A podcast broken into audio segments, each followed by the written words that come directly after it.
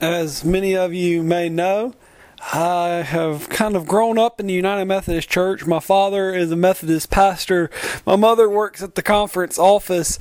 And so for many years, and sometimes even now, um, what I will be asked when I introduce myself is, Oh, are you Oscar's son? Are you, are you Jackie's son? And I've come to realize that as that happens, that whether intentional or not, everything I do reflects upon my parents. Now, as I've kind of grown up and I've gotten married, now that my wife is a children's pastor, some folks even look at me and go, "Are you Anna's husband?" And as a fact, in fact, her children's ministry affectionately refers to me as Mr. Anna. And so even then, I've come to realize that what I do how I act, what I say, it reflects upon my family and upon who they are. And today we're going to look at a text that you may be wondering how it ties in, but we'll we'll get to that. Um, we're going to look at Matthew chapter three, beginning in verse thirteen, and it says, "When Jesus came to, from Galilee to John at the Jordan to be baptized by him, John would have prevented him saying, I need to be baptized by you, and do you come to me? But Jesus answered him, Let it be so. For it is proper for us in this way to fulfill all righteousness. And then he consented, and then Jesus had been baptized. And when Jesus had been baptized, just as he came up from the water, suddenly the heavens opened, and he saw God's Spirit descending like a dove and alighting on him. And a voice from the heaven said, This is my Son, my beloved, with whom I am well pleased. This is a text that many churches will read this week as this is baptism of our Lord Sunday. But what comes to mind when you think of the action of baptism? For many of us, we typically connect baptism to the cleansing or the forgiveness of sins, the washing away of our sins. But if that was the case, then why is Jesus baptized? For Jesus is sinless, he is the Son of God, so why would he be baptized if baptism was simply about the washing away of sin? You see, this morning's text shows us that baptism is not just a simple mechanism for forgiveness, but it also points us to what happens here uh, when Jesus is baptized, as it announces God's favor and establishes Jesus' identity. When God proclaims, This is my Son, my beloved, with whom I am well pleased. So, what does that mean about our baptism as we understand it in our day? Yes, we heard it in the story of Jesus' baptism, but what about in our baptism? Well, it should point us to the truth that our baptism is also about identity. I mean, what would it mean if we heard the proclamation that Jesus did, that our identity is established in God, as he proclaims at our baptism, that one is mine. You know, sometimes I wonder in our with our focus on baptism so often being the washing away of our sins, if we've just missed these profound words of God's grace being spoken as he speaks them to us for we too are God's beloved children, those with whom God is well pleased.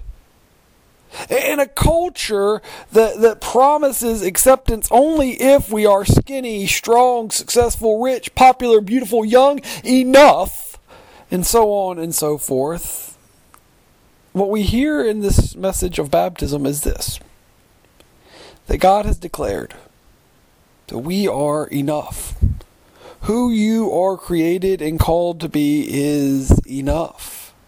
That God accepts us just as we are. And that God desires to do wonderful things for and through us. How many of us, how many people in our world desperately need to hear this? I just want you, if you're listening to this, just repeat after me and say, I am God's child. I am deserving of love and respect.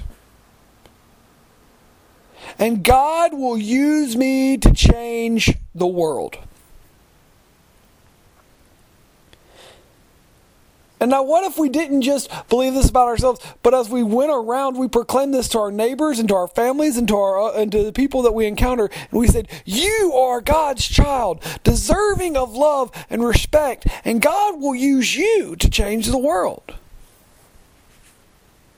Now, we may need to take a step back and look at what does it mean to be a child of God. And that day and time, being a child of God, would stem from the status of the son, uh, as the the man had all the authority in that day and time of the when the scriptures were written. But it was one that would inherit the family name, honor, estate, business and whose call includes building up all of these things. And in our baptism, we are reminded that God says, That one's mine. That is my child.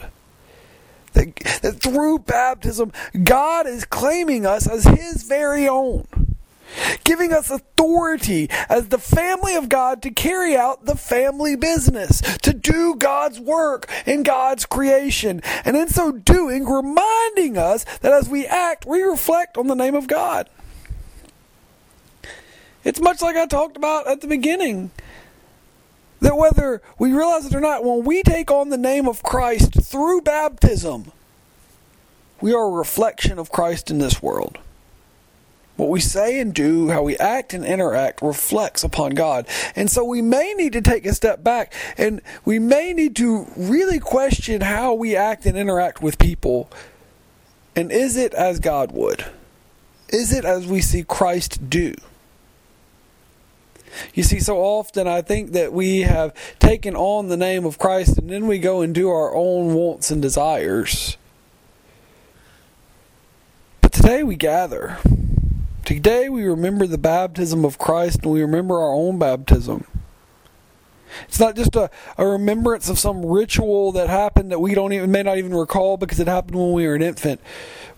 But it's a call to remember who you are, whose you are what you are called to do and who you are called to be. To take on a new name, not your own, but the name of Christ. And to go forth and be the hands and feet of Jesus Christ in a world that so badly needs to see, hear, and feel His presence. This is what we celebrate at baptism bring into the family. As God proclaims, that one is mine. God has made a proclamation on our lives as Christians. But sadly, if we look around our world, there are many that have taken on the name that are not living into the family business, if you will. They've taken on the name, but they're all seeking their own kingdom. They're taking on the name, but they're seeking their own wants and desires. They're taking on the name of Christ, but they're seeking to promote their own will and their own way. So maybe we need to take a step back and set at our Father's feet. Hear our Father's call heed from the example placed through Jesus Christ in our lives and ask how are we living in to who God calls us to be? How are we living in to who God has created us to be? When people look at us and they go, Oh, you're a child of God, how are we reflecting that to this world?